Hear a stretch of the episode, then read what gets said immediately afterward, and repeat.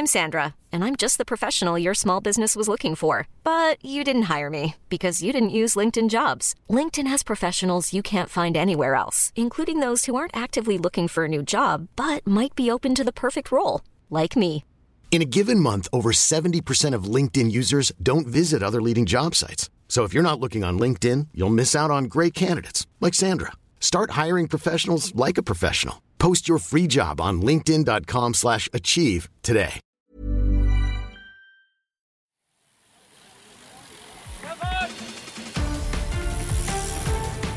Hier ist die Kompaktkurbel unter den Podcasts. David Korsten und Tim Farin reden über 101 Dinge, die ein Rennradfahrer wissen muss und liefern dir Gesprächsstoff für deine nächste Runde. Schönen guten Abend, Tim. Ist ja schön? Nicht so, ne? Hätte schöner sein können. Müssen eigentlich, muss man sagen. Hm. Also, äh, schade, ne? Haben wir uns so lange drauf gefreut Ja, und dann ausgerechnet jetzt das. wir wären eigentlich heute und auch jetzt live auf Sendung bei Mixler aus Gent vom Sechstagerennen. Hm, hm. Ich will gar nicht wissen, wie viele Leute jetzt da in der Leitung hängen. Mit Sicherheit niemand, weil das Event bei Mixler gelöscht ist. Also da kann niemand hängen. Wäre wahrscheinlich auch äh, kaum jemand gewesen, aber es wäre eben schön gewesen. Es wäre vor allem ein schönes Erlebnis gewesen, um darüber auch zu berichten. Aber warum haben wir uns dagegen entschieden? Ja, ich weiß nicht, vielleicht hört man es bei mir. Ich bin krank. Jetzt nicht so ganz schlimm, aber schon ziemlich fertig. Und äh, du warst ja auch vor allem in den letzten Tagen krank. Ja, bin immer noch Die verschnupft. Kinder sind äh, angeschlagen. Genau, genau, das Die Übliche. Frau ist angeschlagen und die Einschläge kommen näher, auch was die, die Pandemie anbelangt. Insofern ist man da sicherlich auf der vorsichtigeren Seite etwas besser. Und ich gehe grundsätzlich nicht mit einem, ich habe jetzt so ein bisschen Ohren und Hals und Kopfschmerzen hatte ich äh, und so Gliederschmerzen. Da gehe ich jetzt ungern unter Volk und vor allem nicht zu äh, einer Sportveranstaltung, wo ja Menschen sind, die man im Zweifelsfall auch sprechen würde.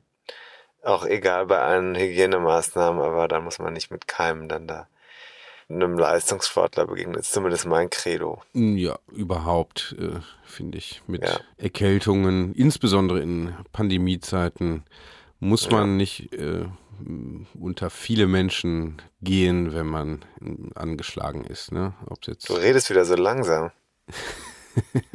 Ja, das ist so unsere Art, ne? Zeitlupe, aber äh, du äh, hörst ja sowieso alles in dreifacher Geschwindigkeit und manche unserer Hörer finden es eigentlich nur, oder sagen wir einer unserer Ex-Hörer oder In-Hörerin, wissen wir nicht genau. Aber ich vermute mal, wie ich das Internet so kenne, kann das nur ein Mann gewesen sein. Äh, Tja. dem sprechen wir zu langsam. Ja, also ich muss sagen, also ja, da ist mir aber jetzt, also wirklich auch zwei Tage später, habe ich mich kaum beruhigen können. Ich äh, bin also keiner, der zur Cholerik neigt, aber manchmal muss man das Publikum eigentlich auch beschimpfen. Das tue ich jetzt nicht. äh, ich lese nur gerne aus der Rezension vor. Idee, Podcast für Rennradfahrer ist gut, aber ersten Sprecher reden in Zeitlupe. Bei zweifacher Abspielgeschwindigkeit ist das einigermaßen erträglich. Und zweitens, Sprecher schweifen häufig ziemlich ab. Langweilig, Ausrufezeichen. Ja, jetzt muss ich mal ganz klar sagen, pass auf. Das hat Also dich richtig, Moment, mal- das hat dich richtig geärgert, ich, ich, ne? Ich, äh, das kannst du auch in dreifacher Geschwindigkeit abspielen. Das hat mich richtig, ich bin also immer noch richtig, ich muss dir sagen, David, das ärgert mich vor allem für dich.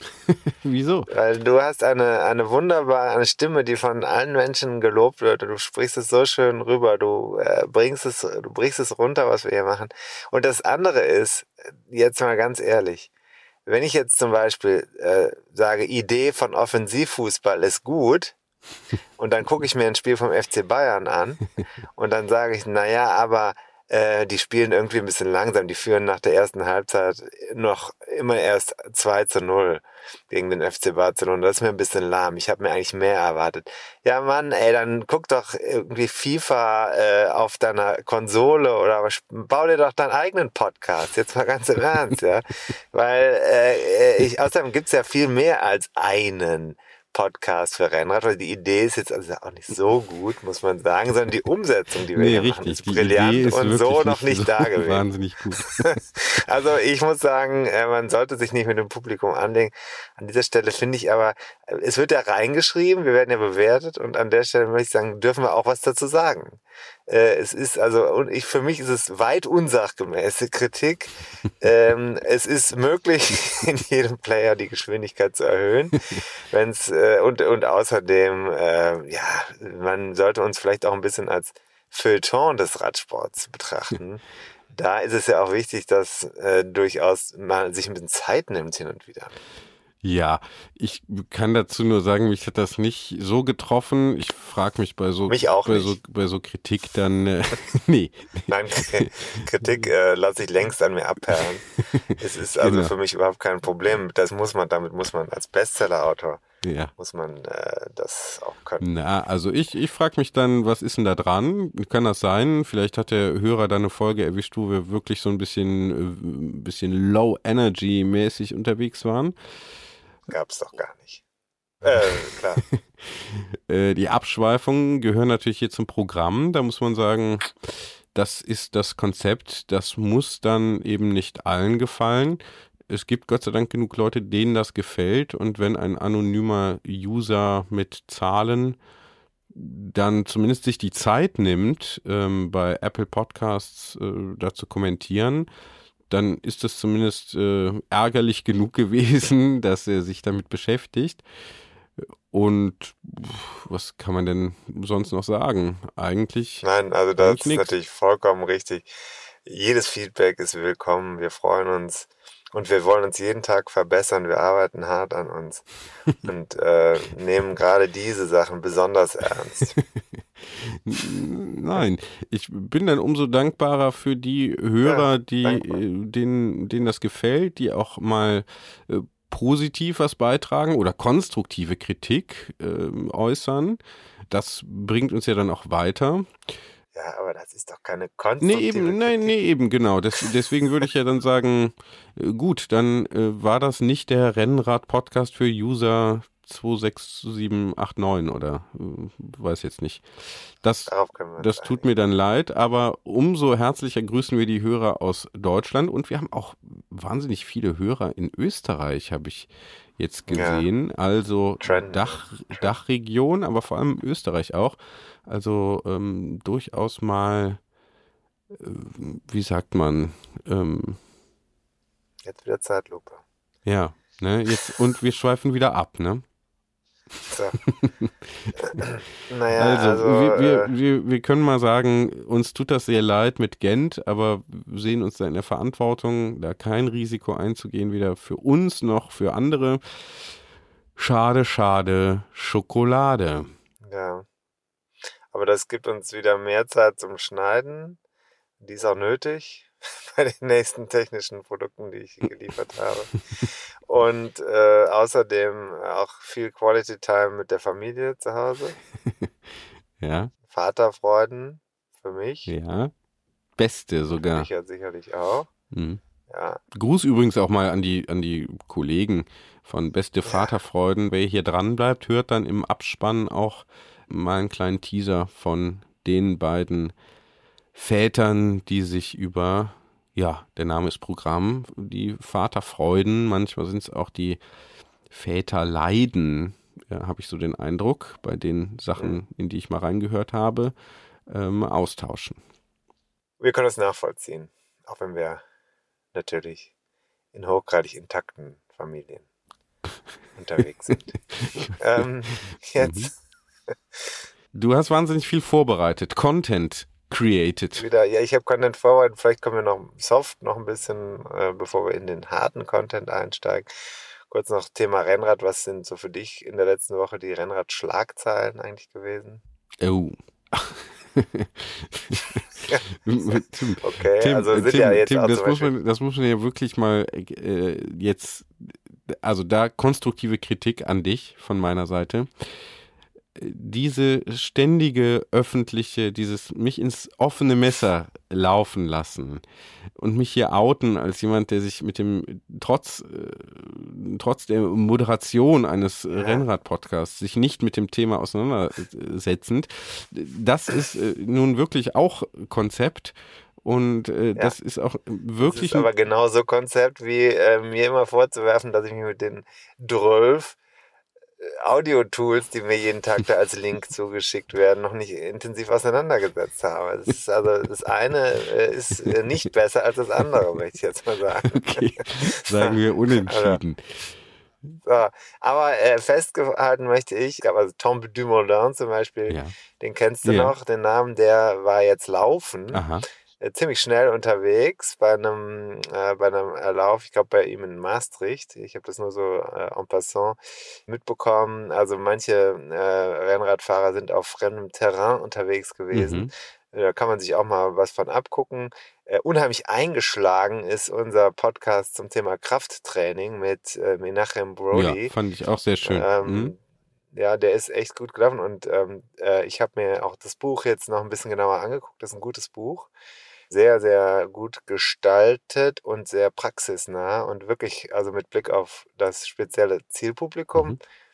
Ich glaube, das könnte ähm, auch für deutsches äh, Publikum interessant Mhm. sein. Mhm. Also Krafttraining für Cycling Performance, also Mhm. Leistung auf dem Rad. Meine Frage, ist das auch für Ja. Nicht-Rennradfahrer wie mich äh, interessant?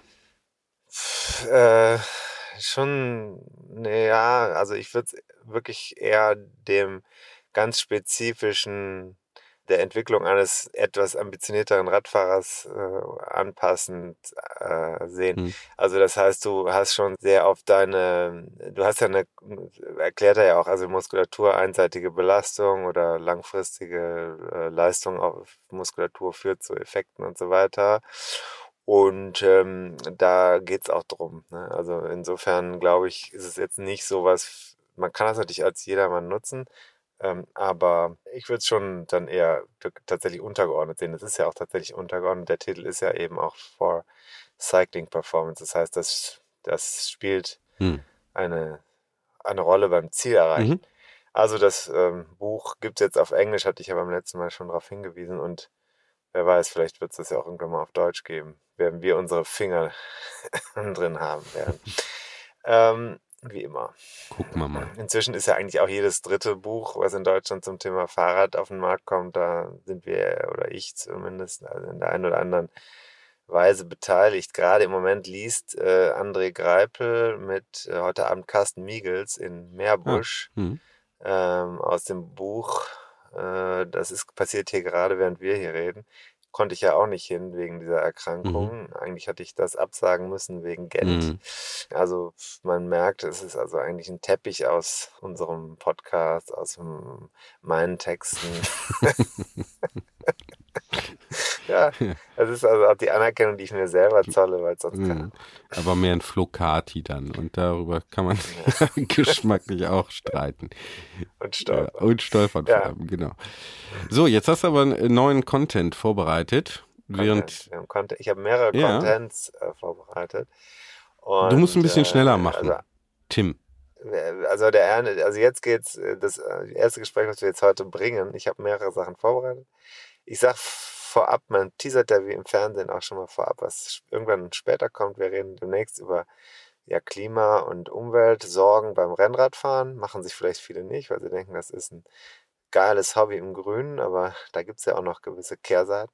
Wir reden demnächst, und das passiert dann tatsächlich auch wirklich ganz versprochen über Radcross. Wir reden über das Thema Dehnen, Mhm. Körperdehnen. Und jetzt bei diesem Content, von den verschiedenen Contents, die vorproduziert sind, von dir aber noch nicht gehört, Mhm. äh, äh, geht's in ein Gespräch mit einem sehr prominenten Gesprächspartner zum Thema ja, Werkzeug und Nutzen von Werkzeug und Fummeln am Fahrrad. Was muss man eigentlich wirklich selber können? Mhm. Ja, Worauf muss man achten? ja. Kannst du zwei, drei Sachen sagen schon? Oder? Lohnt sich dann das Gespräch ja, dann nicht Ich kann mehr. erstens sagen, äh, bei dem Gespräch ist mir wieder aufgefallen, ich neige ja dazu, mein Rad nicht allzu regelmäßig zu putzen. Mhm. Ähm, das ist mir oft zu lästig und der Gesprächspartner überzeugt relativ schnell, äh, warum es notwendig ist, nämlich nicht alleine der Optik wegen. Ja, dann geht es um die Frage, welches Material man eigentlich so haben muss und was, was man am Fahrrad selbst machen können muss. Und ganz wichtig ist auch das Thema Fahrrad. Ist es eigentlich kompliziert oder nicht? Mechanisch. Fahrräder sind ja eigentlich sehr überschaubar, haben wir, glaube ich, auch schon ein paar Mal Mhm. gesagt. Eigentlich sind das ja sehr überschaubare Mechanismen. Aber, aber der Trend, der Trend macht die Sache nicht einfacher. Mhm. Weil, Das müsste man im ah, Gespräch. okay, gut. Ich kann sagen, ich habe es im Sommer geschafft, einen Reifen zu flicken. Das Ja, hat äh, relativ lange gedauert. Vor allem äh, gar nicht mal das Flicken selber, sondern der Einbau dann nachher wieder. Ne? Ja. Das äh, richtige Ausrichten, äh, Bremsklötze und so weiter. Das hätte ich mir Ja. also einfacher vorgestellt. Ja. Zwischendurch war ich dann etwas genervt davon. Da hast du aber natürlich mit deinem Tourenrad äh, größere Probleme als wir Rennradfahrer, weil wir haben mindestens eine leicht einzustellende Felgenbremse, wenn nicht sogar Scheibenbremsen und da rupst du das einfach nur Mhm. rein. Das Ding muss sitzen, du äh, ziehst die Narbe an oder du hast einen Schnellspanner, Genau, ja, das ist bei meinem Und alten da- Rennrad da- auch so. Ne? Das, Also da musst du halt gar nichts ausrichten. Manchmal beim Felgenbremsen musst du mal die, musst du gucken, ob das mittig bremst. Aber Mhm. Ist das alles, ähm, ist das alles easy. na gut, aber jetzt mal so, wer sich das Gespräch sparen möchte, äh, große Werkzeugkiste muss ich jetzt nicht äh, in der Satteltasche haben. Reicht wahrscheinlich eher Ja. filigraneres Gerät, oder? Da gibt es das gute Multitool. Mhm.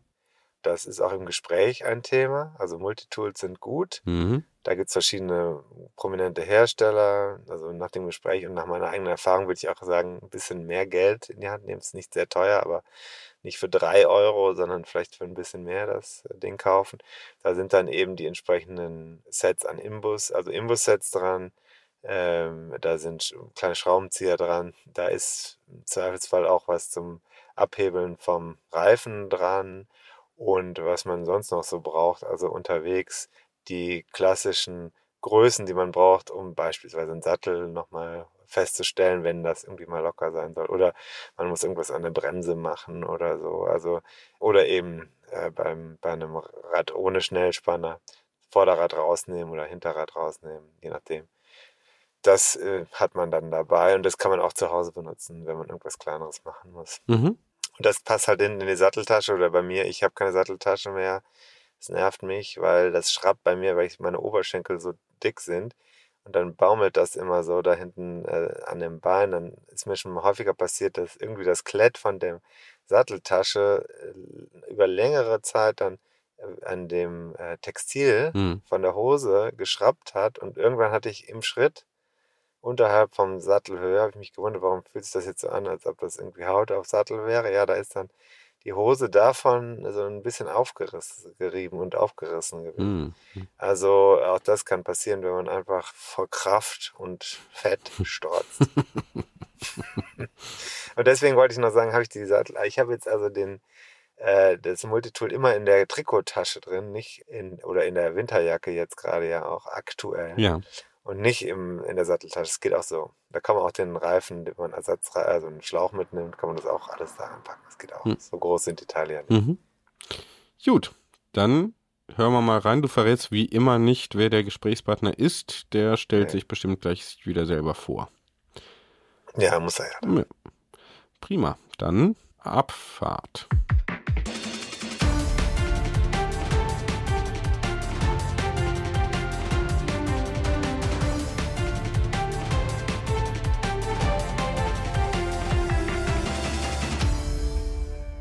Heute bin ich sehr froh, dass ich wieder einen Gesprächspartner habe, der sich wirklich, wirklich auskennt und das auch mit Büchern nicht nur, sondern aber vor allem auch mit einem Buch, was ich seit langem konsultiere, dokumentiert hat. Außerdem ist er für meine äh, Karriere im Radsportjournalismus eine der wichtigsten Figuren. Das ist nämlich der Chefredakteur des Magazins Tour, das ja auch nicht gerade das unwichtigste Magazin in der Szene ist. Wen habe ich am Rohr? Sag mal. Ja, hallo, mein Name ist Thomas Musch. Danke für die freundliche Vorrede. Ich bin ganz gerührt. Rührung ist ja wichtig, Emotionen. Ja. ja. Ähm, Thomas, wir haben uns verabredet, das war lange fällig, aber ich habe gedacht, jetzt, wo die Zeit ist, dass Menschen vielleicht weniger fahren und mehr im Keller verbringen könnten oder in der Garage, ja, über Material zu reden, Materialpflege, Werkzeug und die Kunst mit dem Werkzeug umzugehen. Das hören hier viele Menschen, die auch vielleicht gar nicht so regelmäßig Rennrad gefahren sind in der Vergangenheit oder die jetzt nochmal ihre Skills überprüfen, nicht nur auf dem Rad, sondern auch abseits. Und ähm, vielleicht fangen wir mal an mit der Frage, wenn ich jetzt so ein Rad habe, ich bin jetzt die Saison durchgefahren, was muss ich eigentlich wirklich selber tun und machen, um da auch im nächsten Jahr oder jetzt vielleicht auch im Winter mit Spaß zu haben? An welchen Stellen muss ich mit Werkzeug oder mit prüfendem Blick aktiv sein? Also das Allerwichtigste aus meiner Sicht und das Erste, was man tun sollte, ist, das Rad mal gründlichst zu putzen. Mhm. Das klingt banal, aber bei der gründlichen Reinigung des Rades kommt man eben überall mal vorbei mit dem scharfen Blick und äh, die Methode scharfes Hinsehen ist eine ziemlich gute, um zu entdecken, ob am Rad alles in Ordnung ist oder ob irgendwelche optischen Auffälligkeiten schon zu entdecken sind. Mhm. Also ich sag mal, am Lack erkennt man zum Beispiel beim genauen Putzen, ob irgendwo ein Riss zu sehen ist, mhm. dem man dann nachgehen kann. Ist es nur eine oberflächliche Beschädigung oder steckt mehr darunter? Ist es bei einem Metallrahmen möglicherweise ein Riss oder eine Beule oder sonst eine Beschädigung oder ist es bei einem Carbonrahmen was tiefergehendes oder auch nur eine Beschädigung an der Oberfläche. Ähm, das gleiche gilt für die Komponenten. Schaut man sich Bremsen und Kurbeln, Pedale mal wirklich aus der Nähe an, was man ja in der Regel nicht tut, hm. dann kann man relativ schnell feststellen, ob da auch Handlungsbedarf besteht. Auch die Reifen zum Beispiel. Sie rollen und rollen und rollen und wenn man dann mal nah rangeht und sie mal wirklich richtig sauber macht, zum Beispiel während man die Felgen putzt, stellt man fest, sind Schnitte in der Lauffläche oder auch in der Flanke. Mhm. Ähm, wie tief sind die? Gehen die schon durch bis auf den Schlauch? Mhm. Und das ist eigentlich das Allerwichtigste, was man wirklich auch regelmäßig tun sollte. Okay, also nicht reinigen, um die Funktion zu steigern, sondern reinigen, um zu gucken, dass die Funktion genau. hergestellt wird. Ja, das ist sozusagen geht, ein, geht einher. Ja, mhm. wichtig. Also äh, das Putzen selber führt aber nicht dazu, dass die Funktion erhalten bleibt. Ich habe auch manchmal Kommt darauf an, wie intensiv man putzt. Also was man unter Putzen alles versteht. Wenn man unter Putzen dann auch versteht, die Kette zum Beispiel regelmäßig zu pflegen und, äh, und mhm. zu ölen. Und wenn man unter Putzen versteht, auch dann die Schaltung zu überprüfen, funktionieren alle Gänge noch äh, reibungslos, dann ist Putzen schon ganz klar Funktionserhalt. Okay. Ähm, jetzt ist es so, dass viele Menschen ja gar nicht den Umgang mit so einem Rad gelernt haben. Ist ja tatsächlich so. Also nicht jeder lernt es von der Picke auf. Was muss ich können, wenn ich jetzt sage, du hast gerade ein paar Sachen gesagt, also Bremse. Den Reifen kann ich erkennen, das, da muss ich jetzt kein Experte für sein, aber Bremse, Schaltung, Bremsbelege oder Scheibenbremse, was muss ich wirklich schon können, um sozusagen den Erhalt selbst zu gewährleisten? Ich würde sagen wenig. Man sollte ein Gefühl dafür haben, in welche Richtung man eine Schraube auf und zudreht. Mhm. Ähm, dann kommt man schon relativ weit. Mhm. Klingt einfach. Und auch da ja. ist die Methode genaues Hinsehen eigentlich die entscheidende. Also um die Bremse zu überprüfen, reden wir von einer Felgenbremse, würde ich schon sagen, dass es nach längerer Laufzeit oder im Herbst, Winter vernünftig wäre, mal das Vorderrad auszubauen oder das Hinterrad aus dem Rad zu nehmen, um auch innen in die Bremsbeläge reinschauen zu können.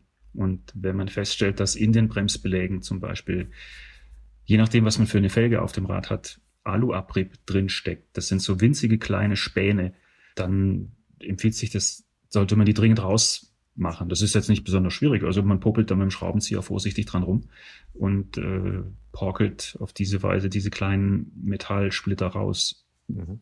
Man hört das auch. Also wenn die Bremse schabt und knirscht, liegt es nahe, dass solche kleinen Metalleinschlüsse in den Bremsbelägen drin sind und dann sollte man die dringend rausmachen. Viele haben jetzt Scheibenbremsen. viele haben jetzt Scheibenbremsen. Ich habe auch schon Scheibenbremsen am Rad. Ich bin allerdings mit meinem Scheibenbremsenrad noch gar nicht so viel gefahren, als dass ich die Bremsbeläge tauschen müsste. Mhm. Ich weiß aber jetzt zum Beispiel von unserem Werkstattleiter und habe da natürlich auch schon zugeguckt und assistiert, dass eigentlich der Scheibenbremsbelagwechsel leichter ist und ein einfacherer Handgriff als der Felgenbelagswechsel. Mhm. Mhm. Das habe ich sogar auch schon einmal assistiert von einem Hörer. Mhm. Habe ich das auch schon mal selber machen dürfen. Ich will mich jetzt outen als jemand, der am Schrauben keinen Spaß hat, der aber inzwischen die wichtigsten Handgriffe irgendwie hinbekommt. Äh, das Scheibenbremsen-Thema musste ich jetzt lernen. Muss man wirklich selber am Rad, also Schaltung zum Beispiel, muss man das selber können? Wenn man jemanden kennt, der es kann, muss man es nicht selber können. Hm. Und die Frage ist, was muss man da selber können? Hm. Ich gebe offen zu, ich weiß, wie es im Prinzip geht und funktionieren muss. Aber an einer Rennradschaltung, an meiner Rennradschaltung passiert einfach wenig. Sie funktioniert mhm. und wenn ich das ganze Jahr damit fahre, verändert sich auch wenig. Und wenn sich dann mal was verändert, dann muss auch ich kurz mal überlegen, in welche Richtung muss ich eigentlich drehen, falls die Kette an einem Ritzel hin streift, um das Schaltwerk wieder in die richtige Richtung zu schieben. Mhm. Man kann da aber auch einfach mal probieren. Man macht ja da nicht viel kaputt oder viel falsch. Man sollte natürlich nicht gleich irgendwie an der Stellschraube fünf oder sechs Umdrehungen drehen, sondern mal eine Viertelumdrehung oder eine halbe. Und dann stellt man schon fest, erstens kann man es auch sehen, ja, ob das Schaltwerk nach innen oder nach außen wandert. Ähm, und zweitens, wenn man dann weiterfährt, dann merkt man nach 50 Metern, ist es besser geworden oder ist es schlechter geworden. Und dann dreht man eben ein Stück zurück oder noch mal ein Stück in die Richtung. Das ist ja so eine große Furcht. Also ich kenne das zum Beispiel von mir selber auch, dass ich gedacht habe, naja, wenn ich jetzt an der Schraube drehe, dann geht hinterher gar nichts mehr. Das ist eine große Furcht, ja, aber ich halte sie in dem Ausmaß für unbegründet. Wie gesagt, wenn es im Rahmen bleibt. Man sollte nicht fünf, sechs Umdrehungen gleich da hinten rumkurbeln, weil man denkt, das funktioniert sonst nicht, sondern in kleinen Schritten. Mhm. Viertelumdrehung, halbe Umdrehung. Das ist dann zwar vielleicht lästig, weil man es dann zweimal oder dreimal machen muss, aber dann passiert eben auch nichts und man kommt dann auch relativ schnell mhm. dahin, wo man hin möchte. Braucht man einen Montageständer, um alles äh, vernünftig zu pflegen und zu warten? Ich würde es dringend empfehlen. Wobei ich auch da ganz ehrlich sage, ich bin die längste Zeit meiner Fahrradkarriere ohne Montageständer ausgekommen und halt auf der Erde rumgekrochen bei den meisten Arbeiten, die ich am Rad selbst gemacht habe. Aber es ähm, zahlt sich aus, wenn man sich einen Montageständer beschafft. Es ist einfach komfortabler. Und äh, für manche Arbeiten braucht man eine dritte Hand und die kann dann der Montageständer sein. Mhm. Das äh, kenne ich schon vom Putzen. ja, ja, genau. Oder Kette. Ja, ja, auch da ist es einfach angenehmer, wenn man das Rad auf Augenhöhe hat mhm. ähm, und drumherum laufen kann und auch mal von unten drunter gucken kann, mhm. ohne sich eben auf die Erde legen zu müssen. ist Es einfach angenehmer. Jetzt ist ja so, ähm, also Schrauben, da fangen wir mal mit an. Das kann ich zum Beispiel mit meinem Multitool machen. Das liegt irgendwo in meinem, habe ich sonst im Trikot sechs oder acht Teile dran. Äh, könnte man ja machen, ne? Oder sollte man sich äh, anderes Werkzeug organisieren für zu Hause? Man kann das machen und äh, ob man sich anderes Werkzeug beschafft, hängt davon ab, wie intensiv man sich damit beschäftigen möchte. Also es spricht grundsätzlich nichts gegen ein Multitool, wenn man darauf achtet, dass es von vernünftiger Qualität ist. Das gilt aber für jedes Werkzeug. Also wenn die Schlüssel an einem Multitool maßhaltig sind und genau passen und auch nicht rosten, dann spricht nichts dagegen, kleinere Arbeiten am Rad mit so einem Werkzeug auszuführen, mhm. wenn es gut in der Hand liegt. Das ist ein häufiger Nachteil bei Multitools, dass sie eben klein sind und oft auch sehr kantig und wenn man dann mal mehr Kraft aufbringen muss, um eine Schraube zu öffnen oder zu schließen, dann drückt es in die Hände oder schneidet ein. Mhm. Und das ist eigentlich das Hauptargument, was gegen Multitools spricht. Mhm. Für die heimische Werkstatt sind natürlich äh, hochwertigere Werkzeuge und auch spezialisierte Werkzeuge schön. Also man kann durchaus ja auch ein Faible für Werkzeuge entwickeln und sich da was gönnen. Mhm. Ich habe erlebt, wie mir ein Kettennieter, der ein bisschen älter war und auch nicht so von hoher Qualität, mir meine letzte vorhandene Kette zerstört hat. Also ich habe ihn richtig angewendet, aber es war schief hinterher. Mhm. Mhm. Und ähm, das war mein Erlebnis mit billigem Werkzeug und in der Vergangenheit auch mit Schlüsseln, die dann tatsächlich verbogen sind ähm, beim Versuch, ein Lager zu öffnen oder so. Äh, das wäre jetzt mein, meine Frage. Also woran erkenne ich denn, was gute, das liegt das nur am Preis oder woher weiß ich jetzt, welche Sets ich da, äh, zu welchen Sets ich greifen soll? Wahrscheinlich gibt's da Tourtests oder so. es gibt auch da Tourtests, ähm, wobei ich sagen würde, dass wir nicht die absoluten Experten sind für die Bewertung von, von Werkzeug. Ich glaube, da ist es relativ einfach. Markenprodukte aus dem Baumarkt oder aus dem Werkzeugfachhandel sind da schon gut. Mhm. Aber man darf sich eben nicht verleiten lassen. Wahrscheinlich sind fast alle Männer dieser Versuchung schon mal er erlegen. Mhm. Im Baumarkt so ein Komplettset äh, mit Ratsche und Steckschlüsselsatz und allem Pipapo für 22,95 Euro zu erstehen und zu glauben, damit hat man es dann. Ja. Mhm. Werkzeug in dieser Preiskategorie ist eben selten wirklich zuverlässig maßhaltig. Mhm. Und wenn es im Neuzustand maßhaltig ist, dann ist es nach drei oder vier Anwendungen, nudelt halt dann schon aus, die Kanten werden rund ähm, und dann hat man keinen Spaß dran. Deswegen gilt im Werkzeugbereich ganz bestimmt der Satz, wer billig kauft, kauft zweimal. Mhm. Ja, also unschön, vor allem wenn es dann wirklich wichtig ist, wenn man irgendwas ja. vor Natur reparieren oder zumindest einstellen muss, dann ist natürlich nicht gut. Ähm, Kette ganz schlecht. Kette ganz schlecht, ähm, aber auch alles rund ums Carbonrad oder Carbonrahmen und Carbonteile. Da hat man inzwischen ja auch viele, da trifft man auf zwei Millimeter Innensechskantschrauben oder drei Millimeter Innensechskantschrauben. Hm. Und die benötigen nur geringe Anzugsdrehmomente von drei, vier, fünf Newtonmetern, hm. was wenig ist ähm, und was man mit jahrzehntelang geübter Hand vielleicht annähernd hinbekommt, aber ja. nicht zuverlässig. Und solche Verbindungen sind einfach sensibler als früher, was man halt mit so einem Knochen angedreht hat äh, und angeknallt hat. Heute gilt mehr denn je der Satz, nach fest kommt ab. Hm. Das sollte man bei Carbonverbindungen eben nicht machen. Hm. Und man hat halt auch gerade bei diesen kleinen Insexkantschrauben die Schraubköpfe relativ schnell rund gedreht, wenn man es mit unpassendem Werkzeug macht. Hm. Deswegen, das wäre wirklich meine Empfehlung für sensible Schraubarbeiten am Rad und für alle Verbindungen, die sicherheitsrelevant sind. Also Vorbau, Lenker, Sattelstütze, Sattelgestell, empfiehlt sich unbedingt ein Drehmomentschlüssel. Hm mhm. mit dem man dann eben die vorgegebenen Drehmomente an den Schrauben auch präzise einhalten kann. Mhm. Das ist bestimmt eine sehr sinnvolle Investition, zu der ich jedem raten würde. Mhm. Da gibt's jetzt auch inzwischen Fahrradspezifische oder in der Anwendung fahrradspezifische Drehmomentschlüssel. Ne? Als ich vor ein paar, vor vielen Jahren das erste Mal danach gesucht habe hier in Köln, da musste man sich da so was zusammenbasteln, was irgendwie für einen Haushalt geeignet war. Das äh, war hier gar nicht leicht zu finden. Aber inzwischen ist das äh, leicht zu bekommen. Ja, ich äh, glaube schon, dass man die findet. Also auch da sollte man auf Qualität achten und das ist tatsächlich kein sehr ganz günstiges äh, Werkzeug. Also ja Wichtig ist eben auch den richtigen Drehmomentbereich zu treffen. Die Fahrraddrehmomente, habe ich ja gerade schon gesagt, ja. kann sein, dass die anfangen bei drei Newtonmetern und äh, ein Gros der Schrauben liegt dann irgendwo unter zehn Newtonmeter und ganz wenige am Fahrrad brauchen deutlich mehr. Danach sollte man den Drehmomentschlüssel eben mhm. wählen. Ähm, also es ist bestimmt gut einen zu haben, der mit sehr niedrigen Drehmomenten schon gut zurechtkommt und jetzt nicht einzunehmen, der, der eine riesige Range abdeckt, äh, von, von zwei bis 50 Newtonmeter oder sowas. Mhm. Das ist schon Hinweis darauf, dass das in Sachen Genauigkeit schwierig ist. Oder so eine irre hohe Anforderung, dass dann so ein Schlüssel auch wahnsinnig teuer wird. Also mhm. da reden wir dann schon über 70, 80 Euro und mehr. Mhm. Jetzt ähm, gibt ja diverse, also wir haben ja ein paar Teile jetzt schon benannt am Fahrrad, die zu warten sind, eigentlich alle. Es gibt diesen alten Ausspruch, ähm, äh, ich baue mal alles auseinander und dann putze ich alles und dann baue ich alles wieder zusammen, dann ist das wieder alles gut. Das wird wahrscheinlich viele Anfänger jetzt überfordern.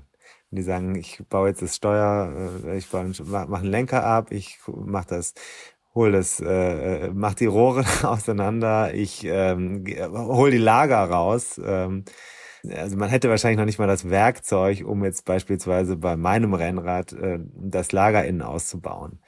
Mhm. Ähm, und und der, der Umgang damit, den stelle ich mir auch dann, den würde ich jetzt selber auch nicht machen. Also damit gehe ich zum Händler um die Ecke und sage, wenn, wenn das Lager irgendwas hat, dann guck du da mal rein.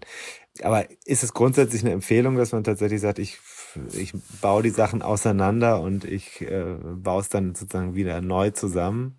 Um, um den besten möglichen Zustand wiederherzustellen? Zum Beispiel Steuersatz? Ich wäre da zurückhaltend. Wer das als ein Hobby entdeckt und genauso gerne schraubt, wie er fährt, dem ist es natürlich unbenommen und der kann ja auch gerne das Rad komplett auseinanderschrauben, wenn er daran Spaß hat. Aber um jetzt die Funktion zu kontrollieren oder auch sicherzustellen, würde ich jetzt nicht regelmäßig ständig alles komplett auseinanderbauen, sondern schon auch mit Sinn und Verstand darauf schauen. Deswegen der Eingangshinweis, putzen hilft mhm. äh, oder ist da eine gute Methode. Gucken, funktioniert's noch? Und wenn ich von außen nicht das Gefühl habe, da funktioniert irgendwas nicht, also wenn sich das Lenkungslager noch ohne Probleme von links nach rechts dreht und nirgendwo an keiner Stelle irgendwo einrastet und man das Gefühl hat, das hakt irgendwo, dann gibt es aus meiner Sicht keinen Grund, das jetzt einfach aufzumachen, auseinanderzubauen, komplett zu fetten und wieder zusammenzubauen. Mhm. Man kann es machen, wenn man Spaß dran hat und wenn man da prophylaktisch was tun möchte. Aber solange es funktioniert, gibt es keine Notwendigkeit, das komplett auseinanderzubauen. Okay. Das würde ich auch für Radlager so sehen. Ja, wenn sich das Rad, die Laufräder drehen und nicht knirschen und nicht irgendwo mal einhaken, dass man das Gefühl hat, da ist die Laufbahn, die Lagerlaufbahn verschlissen oder ähnliches. Mhm. Da hat sich die Fahrertechnik ja auch deutlich weiterentwickelt. Also die Lager sind heute ja alle relativ aufwendig gedichtet. Das ist ja nicht so, dass bei einem Regenguss komplett das komplette Fett rausspült. Das mhm. war bei einfachen Kugellagern vor 30, 40 Jahren sicherlich deutlich größer die Gefahr, dass mhm. äh, Nässe dann die Fettpackung da rausgespült hat, dass das Lager dann offen lag oder fettfrei sich gedreht hat und dann gerostet hat mhm. und relativ schnell kaputt ging. Mhm. Davon ist ja heutzutage eigentlich nicht mehr die Rede. Ja. Wenn man jetzt sagt, ich nehme es ernst, also ich möchte das lernen, ich kann es noch nicht, ich habe das Fahrrad, also die Botschaft, die ich vielleicht noch mitgeben will, das Fahrrad ist eigentlich eine überschaubare Spielfläche für mechanische Fähigkeiten. Das ist ja jetzt kein hochkomplexer technischer Apparat, das kann man ja vielleicht mal festhalten. Wobei die i2 und so, dann wird es ja schon wieder schwieriger. Aber grundsätzlich ist es ein relativ einfacher Mechanismus. Ja, die Fahrertechnik ist vergleichsweise transparent. Aber okay. man kann heutzutage muss man leider schon wieder Einschränkungen machen. Also ich sage, ein, ein durchschnittliches Rennrad, wie ich es auch fahre, aus den letzten 15, 20 Jahren, ist transparent, relativ übersichtlich und auch vergleichsweise einfach zu warten. Bei den ganz modernen Rädern mit vielen integrierten Teilen, vor allem mit innen verlegten Zügen, die dann möglicherweise auch noch schön versteckt durch den Lenker verlaufen und der Lenker mit dem Vorbau zusammen ein Teil bildet, da macht die Sache schon nicht mehr so viel Spaß. Also mhm. da weiß ich das nun aus zum Teil eigener Anschauung, aber auch aus den Berichten unserer Werkstattkollegen. Da werden Konstruktionen auf die Räder gestellt, die sind für Hobbyschrauber, auch für versierte Hobbyschrauber auch für Profischrauber, als solche würde ich unsere Werkstattkollegen bezeichnen, ja, eine Zumutung. Mhm. Also da nimmt der, ein Zugwechsel manchmal einen halben Tag Arbeit in Anspruch mhm. oder länger, weil die Züge so kompliziert durch die Innereien des Rahmens und des Lenkers verlegt sind und dann die, die nach hinten führen am Rad dann auch noch unterm Tretlager durch, wo sie sich dann kreuzen. Das ist überhaupt nicht servicefreundlich. Also da würde ich als Hobbyschrauber definitiv die Finger davon lassen. Und an der Stelle ist das Rad dann leider auch nicht mehr sehr transparent und sehr überschaubar. Hm. Ja, man kann das so sagen. An vielen Stellen würde ich das als Rückschritt verstehen. Hm. Also ja, auf meine Idee vom Fahrrad bezogen. Dass das sein sollte, was du gesagt hast, nämlich ein, ja, es ist ein, ein technisch überschaubares, relativ einfaches Produkt, äh, bei dem man sich auch immer in der Vergangenheit gut selbst helfen konnte, das durch seine modulare Bauweise ja auch dazu einlädt, mal was auszutauschen, mal andere Teile zu probieren, äh, ob einem die gefallen. Das ging in der Vergangenheit immer gut und einfach mhm. und das war auch ein Reiz am Fahrrad und das wird heute durch die integrierte Technik, die an anderer Stelle viele Vorteile hat. Ich will die gar nicht äh, komplett in Bausch und Bogen verurteilen. Mhm. Aber unter dem Aspekt der Servicefreundlichkeit und der Montagefreundlichkeit ist das ganz klar ein Nachteil. Also mein Ultimate mit Aero äh, Steuer äh, vorne integriert, Kabel laufen überall rein. Ne? Das wäre jetzt für mich, wenn ich jetzt gar keine Ahnung hätte, wie ich es auch nicht habe, ein schlechtes Rad, um selber anzufangen, dran rumzuschrauben oder Sachen zu tauschen. Ne? Kann man so ja. sagen. Ja. Das kann man so sagen. Und das heißt, äh, auch für Menschen, die sagen, wir wollen es ein bisschen selber im Griff haben, die sollten dann mal gucken, was haben wir denn vorne da verbaut? Wie laufen denn die Züge in den Ja. oder an den Ja. Rahmen entlang? Ja. Äh, das, Also da sollte man tunlichst nicht mal irgendwo irgendwas rausziehen Hm. äh, und denken, jetzt ziehe ich das da raus und dann stecke ich da was Neues rein. Das Ja. kann das Ende des Fahrrads bedeuten. Okay, also da ist auch Fingerspitzengefühl gefragt. Ja. Äh, aber wo lerne ich das denn jetzt? Also äh, ich möchte es jetzt, ich will es selber, ich kann noch nichts, ich kann noch nicht warten, ich kann noch nicht äh, schrauben, ich weiß auch noch nicht, wie man mit dem Drehmomentschlüssel umgeht. Äh, Wo, wie geht das? Wo, wo lerne ich das, wenn mir das mein Vater oder meine Mutter nicht beigebracht haben? Wo lernt man das? Also es gibt Kurse, Mhm. Ähm, es gibt Fachhändler, die das durchaus auch für ihre Kunden anbieten. Ich habe das auch schon mal bei uns an der Volkshochschule als Kurs angeboten gesehen, Wartungsarbeiten am Fahrrad. Also wenn man da aufmerksam ist und sucht, dann findet man bestimmt Kurse, wo man das dann auch äh, mit einem Tutor oder einem, einem, einem Lehrer lernen kann. Ansonsten Mhm. gibt es natürlich die Möglichkeit, sich ähm, in Büchern oder auch äh, im Internet, in diesem allgegenwärtigen Internet mal zu informieren. Also Buch Ähm, habe ich ja eben Buch hast angesprochen. du schon angesprochen, Gibt, gibt's genau. ja ein äh, gibt's ja Standardwerk. Es gibt zwei, ne? Ja, da gibt's, äh, wenn du so willst, gibt es zwei, klar. Ähm, Ja. Ich habe da mit meinem Freund und Kollegen Dirk Zedler vor, ich glaube, es ist schon über 20 Jahre her, haben wir angefangen, die Rennradwerkstatt auf die Beine zu stellen. Wir haben damals drei verschiedene Versionen davon erstellt. Einmal so das klassische Schrauben, über das wir jetzt äh, die ganze Zeit gesprochen haben, also Pflege und Wartung. Dann auch nochmal den, den Selbstaufbau, also wenn man ein Rennrad von Grund auf alleine zum kompletten Fahrrad machen möchte, an, an drei verschiedenen Beispielen äh, besprochen. Und dann haben wir auch noch so eine erweiterte Version auf die Beine gestellt, die Rennradwerkstatt für Profis. Ja. Da haben wir dann im Laufe der Zeit wirklich alles reingesteckt, was uns an Themen so unterkam. Vieles davon stand in ähnlicher Form dann auch in Tour. Ja. Vieles haben wir aber auch speziell dafür auf die Beine gestellt und äh, fotografiert und getextet. Ich glaube, das ist inzwischen, ja, wenn du sagst Standardwerk, da ist schon was dran. Es ist eins der, der meistgelesenen äh, Rennradwerkstattbücher. Das gibt's jetzt in einer Neuauflage, also die Basisversion, die Rennradwerkstatt gibt's jetzt in einer Neuauflage. Die hat unser Werkstattleiter Christoph Alban äh, zusammen mit einem befreundeten Fotografen neu produziert. Mhm. Die Themen sind mehr oder weniger die gleichen wie Mhm. auch in der Vergangenheit, aber sie sind eben aktualisiert und es kommen jetzt auch neue Produkte und Komponenten drin vor. Mhm. Auch das ist auf jeden Fall eine Empfehlung. Und klar, dann gibt's natürlich auch Tutorials äh, und Videos im Internet. Mhm. Wir haben da selber auch einige auf die Beine gestellt. Auf der Tour-Website findet man die auch ohne Probleme zu den wichtigsten Arbeiten am Rad. Da zeigt die auch eben unser Werkstattchef Mhm. Christoph Alwang. Mhm. Und ich finde selber, ich bin jetzt auch wirklich kein absoluter Profischrauber, sondern so ein Durchschnittsbastler, wie Mhm. viele andere auch. Ich finde wirklich, dass er das gut erklärt und so, dass man es gut nachvollziehen kann.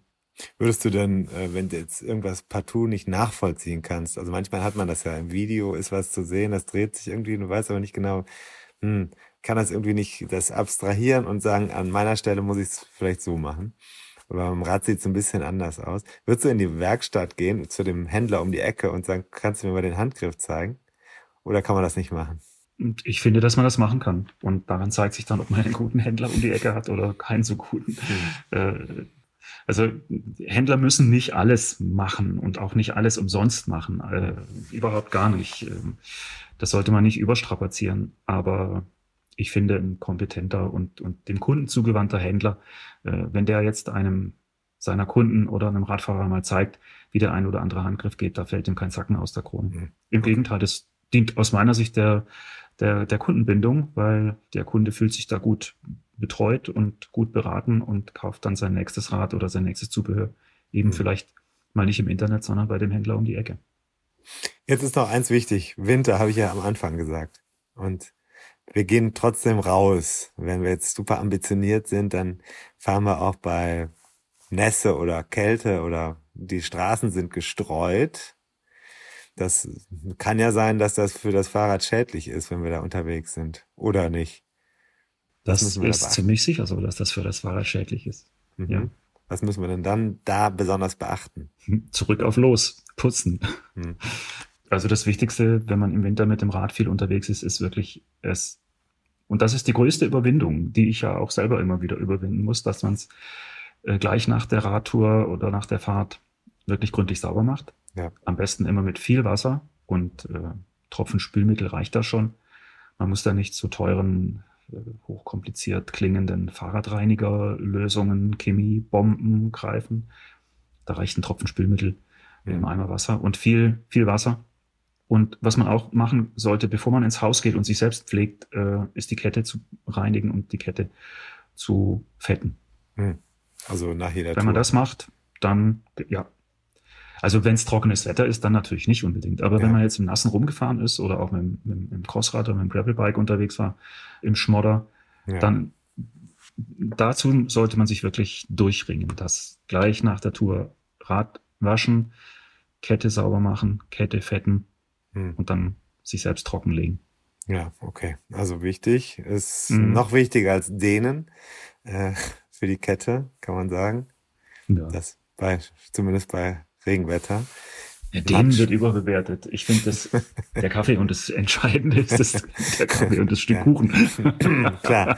Okay, ähm, dann ist das noch die Kette, das wollte ich, hatte ich eben vergessen äh, messen, Ket Kettenlänge und so weiter, weil ansonsten musst du ja gleich äh, auch Ritzel austauschen, wenn das irgendwie nicht mehr passt. Ne?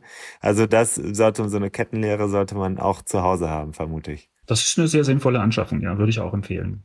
Und die Kette regelmäßig zu messen. Gerade ähm, heutzutage mit den sehr schmalen Ketten ähm, auf elf oder zwölffach ist es schon wichtig, dass die immer gut funktionieren und ähm, die Längen sich dann eben doch äh, auch es ist sehr abhängig von der Belastung äh, und von den, von den Umständen. Wir bekommen da auch immer wieder Leserzuschriften, die dann sagen, wie könnt ihr sagen, dass man nach 2500 Kilometern schon die Kette tauschen soll? Hm. Darauf antwortet unser Werkstattchef Christoph Alban dann, das hängt halt immer von den Umständen ab, unter denen so eine Kette arbeiten muss. Wer ja. immer nur äh, bei trockenem Wetter draußen auf der Straße, auf sauberen Straßen unterwegs ist und auch mehr oder weniger Grundlagentempo fährt und nicht ständig Sprinttraining äh, macht, mhm. der muss seine Kette vielleicht erst nach 5000 oder 6000 Kilometern wechseln oder kann noch länger damit fahren. Auch abhängig davon, wie intensiv er sie pflegt. Aber wer zum Beispiel jedes Wochenende zwei Samstag und Sonntag mit dem Gravelbike unterwegs ist und bei jeder Matsche draußen rumfährt und durch jeden Morast pflügt äh, und jedes Mal eine Dreckpackung drauf hat und Schmirgel, da kann es sehr gut sein, dass die Kette nach 2000 Kilometern schon hinüber ist. Mhm. Und deswegen empfiehlt sich das wirklich, sie regelmäßig zu messen ja, und darauf zu achten. Weil das ja stimmt, was du sagst, wenn man das nicht tut und die Kette läuft sich ein auf Ritzeln und Kettenblätter, dann ist man relativ bald dabei, dass man alles austauschen muss, weil eine neue Kette dann auf den alten Ritzeln springt und unsauber ja. läuft. Ja, ja, das Erlebnis hatte ich in der Vergangenheit auch schon. Da hieß es mhm. dann, willst du es ausprobieren? Ja, ich probiere es aus. Naja, hat dann keinen Spaß mehr gemacht. Mhm. Gut, okay. Ähm, also das ist aber auch kein teures Werkzeug. Nee, das ist ein günstiges Werkzeug. Das ist ja so, so ein Standsteil in der Regel, äh, dass man dann auf die Kette legt und dann stellt man fest, plumpst es rein in die Kettenzwischenräume oder steckt es noch etwas fest. Das würde ich auf jeden Fall investieren. Das ist sehr sinnvoll. Jetzt braucht man aber noch einen Ort, um das alles irgendwo hinzutun. Das Stimmt. Werkzeug sortiert und so. Das ist ja dann die große Herausforderung. Da muss man sich also eine Ecke einrichten, in der man alles wiederfindet. Das ist toll, wenn man das kann, ja. Ich meine, nicht jeder äh, hat die räumlichen Voraussetzungen, dass er sich da eine Schraubecke einrichten kann und muss dann sein Werkzeug vielleicht eben doch jedes Mal wieder in die Werkzeugkiste packen und dann wieder rauspacken. Ich bin jetzt auch in der glücklichen Situation, dass ich mir so eine, so eine Holzplatte an die Wand schrauben konnte in meinem Abstellraum, an dem ich die wichtigsten Werkzeuge übersichtlich aufgehängt habe, so dass sie immer griffbereit sind und ich dann auch sehe, wenn was fehlt, hm. äh, dann weiß ich, ich habe es irgendwo verschlampert oder liegen lassen. Klar, das ist natürlich komfortabel, wenn man es so machen kann. Aber die Ordnung ist dann schon auch wichtig. Wie das Putzen sollte man. Ich habe nämlich jetzt gerade überlegt, wo ist bloß meine Kettenlehre. Ich weiß gerade gar nicht genau, ist sie im Keller oder ist sie in meiner oben in der Wohnung in der Kiste, wo meine Sachen sind. Muss ich nachher mal gucken. Äh, alles klar. Ja, vielen herzlichen Dank für deine äh, Hinweise. Buch, da packe ich das noch in die Show Notes, heißt es ja, also Links und so weiter. Und ähm, ich meine, die Seite von Tour sollten eigentlich jetzt alle auch kennen, die das äh, sich schon mal angehört haben. Wenn nicht, höchste Zeit, äh, mal bei Google zu gucken oder man kann es ja auch direkt äh, finden. Da sind dann die Tutorial-Videos zu finden. www.tour-magazin.de Sehr schön. Vielen Dank, Thomas. Und ich wünsche dir noch einen schönen Arbeitstag. Ja, danke. Wünsche ich dir auch. Und hoffentlich demnächst wieder ein paar Kilometer auf dem Rad. Ja, das auf jeden Fall. Mit gut geputztem und gut gewartetem Fahrrad. Danke dir. Auf jeden Fall. Bis dann. Danke Ciao. auch. Tschüss.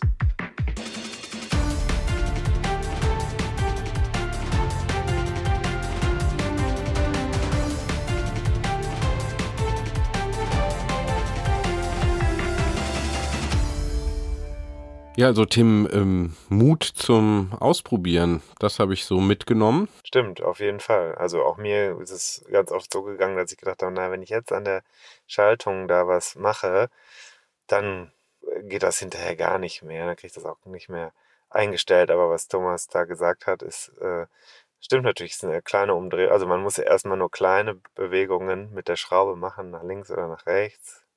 Und wenn man das mit diesem filigranen Gespür dann macht, dann kann eigentlich auch nicht viel passieren. Man kann ja beobachten, was hat sich Mhm. verändert. Also das äh, finde ich macht Mhm. eher Mut. Ne? Also da kommt man kommt man ganz gut klar. Und ich finde auch eigentlich die Idee nicht schlecht, mal, wenn man irgendwas wirklich gar nicht versteht, zum Händler zur Werkstatt zu gehen und zu sagen, kann ich das mal anschauen, dem vielleicht hinterher was in die Kaffeekasse werfen. Also ich weiß, bei uns um die Ecke gibt's auch so, also da kann ich das tatsächlich machen. Das ist einer, der jetzt nicht unbedingt auf Rennrad spezialisiert ist, aber wenn ich irgendwas, hatte letztens das Thema, ich musste meine, die Kassette am Hinterrad dann eben wechseln, dann, dann hast du das Werkzeug gerade nicht da oder so, dann machen die das für dich. Ne? Ja. Und ähm, dann gibt's, dann kannst du auch mal zugucken, wie die es Mhm. machen. Muss ja auch nicht jedes Werkzeug zu Hause haben. Ich glaube, das wäre auch Ja. übertrieben. Gibt, gibt bestimmt Spezialisten, die sich eine spezielle, also nicht nur ein teures Rennrad anschaffen, sondern gleich noch die Werkstatt mit dazu äh, in die Garage Klar. bauen und äh, alles Mögliche an wahrscheinlich fünf bis 27 Rädern dann rumschrauben. Kann man natürlich machen, ist jetzt aber keine Pflicht. Nee, aber das ist tatsächlich eine ganz interessante Sache, die du da ansprichst, weil das ist bei ganz vielen Rennradfahrern gehört das richtig dazu. Da ist das Schrauben und das am Material arbeiten genauso wichtig oder ein Bestandteil wie das Fahren draußen selbst. Für mich ist das nicht so verständlich.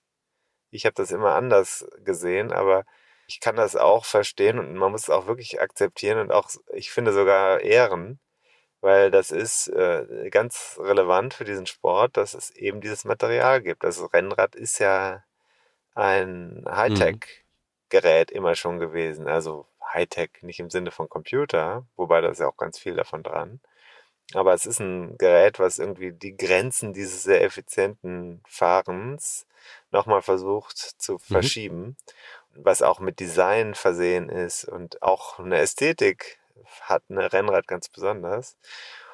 Und dann ist diese, sage ich jetzt mal im psychologischen Sinne, diese nekrophile äh, Herangehensweise an so ein Gerät. Also man liebt etwas Totes. Das ist nicht herabwürdigend gemeint, sondern es ist einfach Das mal eine Beschreibung. Manche Menschen sind so und die finden das spannend und, äh, und äh, ganz viele sind so und setzen sich damit gerne auseinander. Und äh, manchmal habe ich ein schlechtes Gewissen, weil ich persönlich das dann eben nicht in der Form so beherze. Ja, und das machst du beim Podcasten ja auch nicht. Für dich ist Technik ja was, was funktionieren muss, was genutzt werden muss. Für mich ist das hier ja auch ein Spaß, mich mit diesen äh, verschiedenen Mikros zu beschäftigen, äh, das auszuprobieren, da zu gucken, wie klingt was, was kann man noch machen, wie funktioniert welche Aufnahmesituation am besten, was kann man externen Gesprächspartnern an technischem Aufwand auch zumuten. Geht natürlich auch immer um Qualität. Ja, das ist ja auch jetzt verschiedentlich gelobt worden. Ich setze mich dann mit den äh, Kritiken der Menschen Mhm. auseinander und hänge mich daran auf, stundenlang, während du wieder den Sound etwas verbesserst. Das heißt, du bist eigentlich der, der für unseren Podcast wesentlich äh, wichtiger ist. Aber äh, auch ich habe in der Vergangenheit, möchte ich jetzt auch kurz nochmal ansprechen, äh, auch ich habe mich schon mit Sound beschäftigt. Ich war zum Beispiel Teil eines einer Gruppe von, ja, nennen wir es ruhig beim Namen, kriminellen Bootleggern. Wir haben Konzerte auf illegale Art und Weise mitgeschnitten und in den Umlauf ja. gebracht. Ist schon lange her. Ich glaube, dafür kann uns keiner mehr was. Oder wenn, dann mhm. ist es so. Naja, äh, ist auch, ich würde mal heute sagen, es war echt ein Kavaliersdelikt. Aber das ist natürlich Betrachtungssache. Tatsache ist, wir haben, und ich wurde dazu gezwungen, ich wurde dazu gezwungen, mich auch mit der Technik dort auseinanderzusetzen. Du hast es im Vorgespräch äh, gefragt, ob ich auch eine Minidisc benutzt hätte früher. Da habe ich dir gesagt, du weißt ja gar nichts davon. So ist es. Jetzt musst du überrascht tun. Ich habe mich mit Minidisc und DAT-Rekordern auch beschäftigen mhm. müssen. Musste auch Konzerte damit mitschneiden. Und interessant war, dass der DAT-Rekorder immer eigentlich die klarere Aufnahme auch unter verschiedenen Bedingungen gebracht hat. Man konnte eigentlich viel mehr mit der Aufnahme anfangen. Man, aber es fehlte der Bass. Und auf den Minidisc-Aufnahmen da war der Bass richtig gut, aber der Rest ist mhm. weggesumpft. Mhm. So hast du das Gefühl, eigentlich kannst du dir auf Dauer nicht anhören. Mhm. Weißt du, beides mhm. war nicht gut. Beides war ja, nicht das sehe ich, das sehe ich ein bisschen man anders. Trotzdem, man hat es uns trotzdem abgekauft. Das sehe ich ein bisschen anders. äh, geht ja auch ums Mikrofon, was du da benutzt hast, ne? Nee, ja, nee, also nee, nee, also mit gleichem hm. Mikrofon. Ja gut, mit gleich schlechtem ähm, Mikrofon. Das, hm. Nein, aber das war ja, ja, ja, gut, das ist ja auch schon viele Jahre her. Also wir reden jetzt von, von äh, 20 hm. plus. Ja, da Jahren, war das noch nicht ja. so erschwinglich, und ne? Da war es überhaupt ein Wunder, dass man das aufnehmen und dann in kürzester Zeit auf CD brennen und verbreiten konnte. Also wir waren Speerspitzen, mhm. möchte ich mal sagen. Tatsächlich so. Also im, im, im Bootleg-Sektor waren wir mhm. ganz weit vorne. Mhm. Na gut, ähm, bevor wir jetzt weiter abschweifen, nur mal als. Wer diese, also wer noch Alben möchte, kann sich gerne mit mir in Verbindung setzen. Ich habe im Keller noch die Originale. Und äh, wenn die Polizei sich interessiert, auch äh, ja. gerne vorbeikommen. Also ich finde das eine äh, Idee. Ich habe jetzt nochmal mit Minidisc hier ein bisschen rumgespielt. Ich äh, finde das äh, schön, äh, auch dieses Nostalgische. Das ist natürlich alles hoch unpraktisch. Also allein die Aufnahme, äh, Musik da drauf zu bekommen in Echtzeit, das ist ja heute gar nicht mehr denkbar.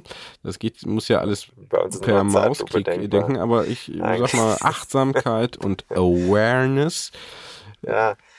Ja, man merkt dir das einfach auch jedes Mal an, dass du einfach Zeit hast. Du hast Zeit, Zeit. und äh, viel, viel Zeit. Ich weiß ah. gar nicht, wo die herkommt, weil du hast ja, ja nicht wenig zu tun. Äh, schlaf einfach weniger. Ne? Das kann es mm. auch nicht hm. sein. Hm. Wie auch immer. Also ich überlege, ja, ob wir den Podcast jetzt vielleicht aus dem aus der digitalen Sphäre vielleicht mal als Idee, ne, vielleicht auch zu, jetzt so im, in der Vorweihnachtszeit mal als Idee, vielleicht hier den Podcast nur noch als Bootleg auf Minidisc anzubieten. genau, aber das muss dann auch äh, wie damals äh, auf CD und äh, in, auf Kassette aus dem grauen Mantel aus der Innentasche verkauft werden, ne? auf Parkplätzen und so. Ja, damit Bargeld. sind wir hier lokal äh, begrenzt, aber so. ich meine, Postversand gibt es ja auch nach Österreich. Sind eigentlich die Kisten angekommen? Wollte ich nochmal fragen. Welche Kisten? Bierkisten. Bierkisten, ja. Ja, ja. ja. Mhm. Die sind längst angekommen und Heute habe ich sogar mich zum zweiten Mal nach gestern wieder nach Bier gefühlt. Ich habe hier dieses äh, Helle getrunken ähm, aus Berlin, glaube ich. Glux. Ja. Glux. Ja, ja, ja. Äh, war doch schon mal dabei, oder? Das, da war das Pilz schon mal dabei, das hat mir gut geschmeckt, ja. aber ich finde ah, ja. diese, diese Markenpositionierung, wenn ich das mal an die Kollegen von Glux als Feedback, als konstruktive Kritik ähm, weitergeben kann, äh, ein bisschen albern. Gut gelaunt gebraut ist der Claim. Und das äh, spricht mich jetzt nicht an. Ich will. Du wieder wahnsinnig ab. Ich möchte vom Trinken einfach gute Laune bekommen. Ich möchte aber nicht, dass da irgendwer gut gelaunt braut. Das brauche ich nicht. Ja. Aber es schmeckt trotzdem ganz gut. Zwischendurch noch ein Hinweis äh, in eigener Sache. Jetzt ist ja auch gerade wieder die neue Tour erschienen. Zwei tolle Geschichten von mir drin. Ja. Und es lohnt sich wie immer. Nein, äh, da wollte ich darauf hinaus, wir haben noch eine weitere Person äh, bald unterm Rohr, oder wie heißt das? Am Knopf, unterm Knopf, unterm Hörer, auf dem Hörer, äh, Mhm. die auch da drin ist in der neuen Tour. Mit der habe ich mich verabredet. Da wird es auch um Rosinenschnecken gehen. Ganz wichtiges Thema. Sehr schön. Mhm. Ja, Ich kann mir denken, wer es ist, denn ich ähm, habe eine neue Followerin auf meinem wahnsinnig erfolgreichen Instagram-Kanal. ja, Ja, sie hat Ja, sehr viele, sie hat sehr viele Fotos von mir geliked. cool. Aber die sind ja auch gut, die Fotos. Ja.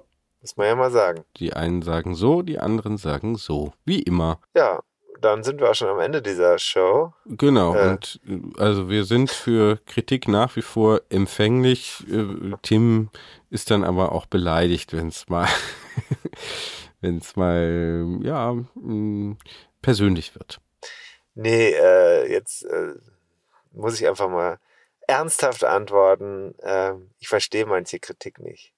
Ich kann manchmal nicht verstehen, also ich verstehe schon, warum man das hinschreibt.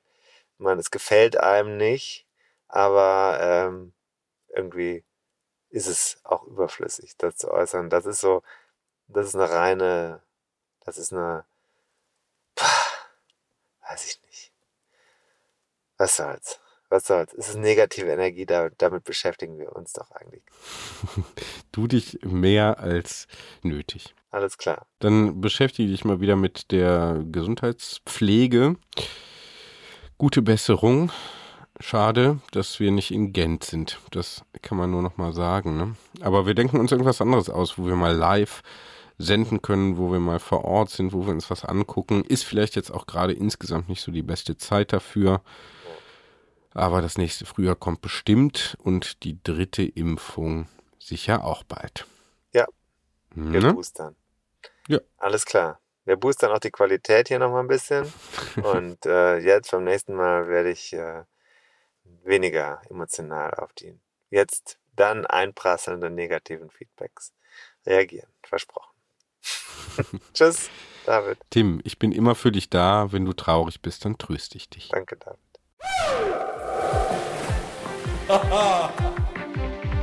Und da sind wir schon im Ziel dieser Episode von 101 Dinge, die ein Rennradfahrer wissen muss.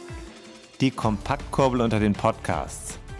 Hast du Lust auf mehr Wissen, mehr Anekdoten, mehr Spaß und Inspiration für deine nächste Radtour? Dann kannst du ja mal nach dem Buch schauen. Das gibt es natürlich in gedruckter Form und als E-Book vom Verlag Bruckmann. 101 Dinge, die ein Rennradfahrer wissen muss. Überall, wo es Bücher gibt. Also im Handel und im Internet. Wir sagen Kette rechts und bis zur nächsten Ausgabe.